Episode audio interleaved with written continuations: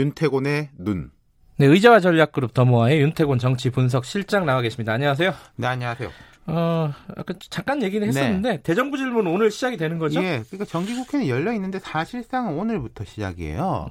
이번 정기국회가 20대 국회의 마지막 정기국회지 않습니까? 내년 네. 봄이 총선이니까 마지막 정기국회는 좀 통상적인 특징들이 있어요. 어떤 거죠, 특징이?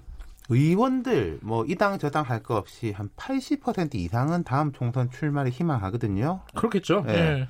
그럼 이제 마지막 정기국회에서는 실적 쌓아야 되잖아요. 언론에 나오든가 뭐 지역구 예산을 한 푼이라도 아, 그런 실적을 네. 예. 그런 실리적 욕구가 강하죠. 이번에는 좀 당연히 그렇겠지만은 조금 다른 흐름도 보이는 것이고. 뭐 다른 흐름이라는 건 뭐 조국 장관이겠죠 아마. 그렇죠. 그러니까 예. 이게 정치적 충돌, 실리보다 이제 뭐 진영의 충돌이 좀 더 강해지는 그런 정기국회가 될 것이다. 예. 그러니까 국감도 그러하고 대정부 질문도 그러한데 오늘 이제 대정부 질문이 정치 분야에 대한 겁니다. 네. 보통 이제 정치, 뭐 사회 교육, 외교 안보, 경제 이렇게 나누는데 정치는 사실 다 물어볼 수 있어요. 그렇겠죠. 네, 예. 경제 때 외교 안보 물어보면 좀 생뚱맞다 이런 이야기가 나오는데 정치에서는 다 포괄해서 하는 건데, 그러니까 사실상 이제 첫 싸움 그리고 뭐 조국 정기국회의 이제 신호탄. 예. 그래서 이제 여야 모두. 조장관 청문회에서 중심적 역할을 했던 사람들을 전면에 배치했어요. 누구죠? 한국당 같은 경우에는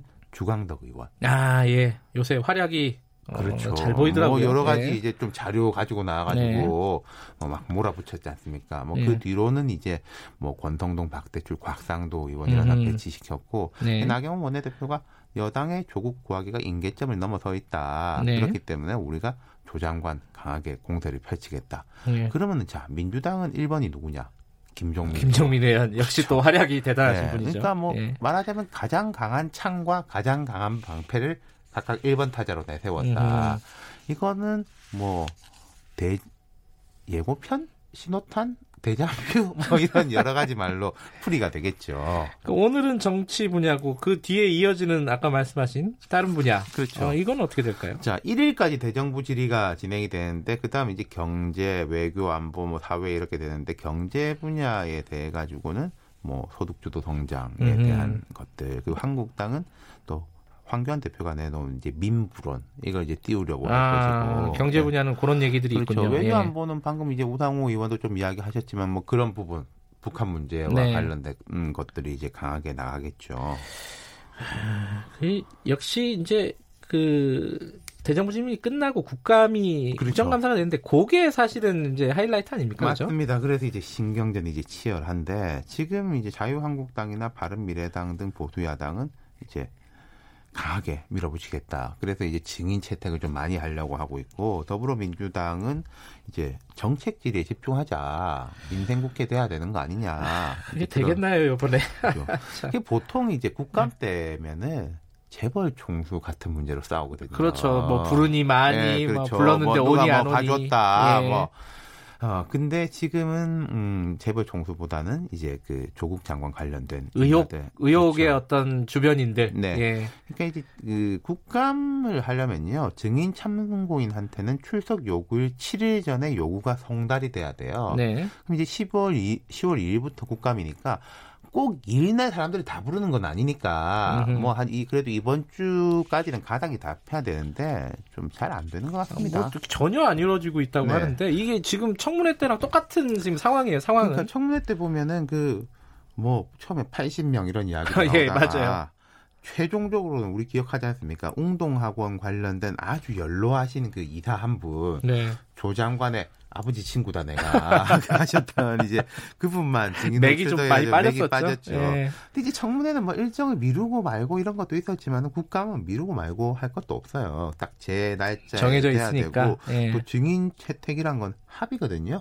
합의가 안 되면 안 되는 거죠. 근데 지금 이제 조국 장관 관련된 건 법사위가 중심이겠지만은 다른 데도 다 마찬가지죠. 맞습니다. 그러니까 예. 예컨대 어제 좀 논쟁이 뜨거웠던 데가 정무위인데. 정무위는 사모펀드하고 관련된 이야기들을 할 수 있는 것이거든요. 네.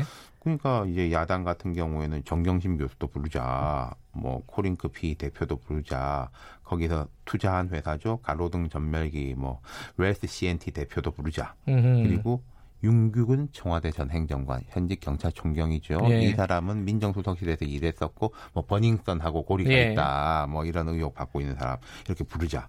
뭐 과기정보방통위 여기엔 또 뭐가 걸릴 수 있느냐? 의학 논문. 아, 그게 키스트 인턴. 그렇게 또 연결이 되는군요. 그렇죠. 예. 그러니까 이제 한국당은 요 과방위에다가 그 단국대의대 장영표 교수, 뭐 대한병리학회 회장, 뭐 등등 다 부르자 이러는 거죠. 그러니까 뭐. 민주당은 이게 뭐 수사 중이니까 안 된다 이런 네. 입장도 보이고 있는 것 같은데 뭐 각 상임위별로 걸려면 다 걸 수 있네요. 그렇죠. 그러니까 지금까지는 이제 법사위 중심으로 벌어졌다면은 이제부터 오히려 전선이 넓혀진다. 앞서 제가 이제 정무위, 과기정보방통위 말씀드렸지만 뭐 교육위도 할 말이 있을 것이고, 아, 제가 보면요, 한 농해수이나 외통이 빼고는 다 뭐 하나씩 걸려고 하면은 걸 수가 있어요. 거기는 안 걸리려나요? 거기는 뭐 잘 모르겠습니다만은, 그러니까 법사위는 물론 당연하게 재첨예하고, 네. 한국당 법사위원들이 한 조장관 관련해서 한 60여 명 증인 신청했다고 하는데, 지금 모든 상임위에서 기본으로 되는, 디폴트로 되는 기관 증인들은 채택이 돼요. 그러니까 뭐 법사위를 하면은 뭐, 예를 들어서 한인섭 원장 같은 경우에는 그 산하 기관의 원장이지 않습니까? 네. 이분 같은 경우에는 아마 안 나오기가 어려울 거예요. 다른 부분도 그렇고. 네. 하지만 일반 증인들에 대해서는 추후 논의하겠다라고 하는데 그 추후라는 게 뭐 얼마 안 남았죠. 예. 예. 이게 참 증인 거의 없이 진행될 수도 있겠어요. 민주당이 좀 강경하게 버틸 가능성이 높잖아요. 그럴 가능성이 있는 거죠. 자, 윤태곤의 눈이었습니다. 고맙습니다. 감사합니다. 김경래 최강시사 2부는 여기까지 하겠습니다. 잠시 후 1분 뒤에 돌아오겠습니다. 일부 지역국에서는 해당 지역 방송 보내드립니다.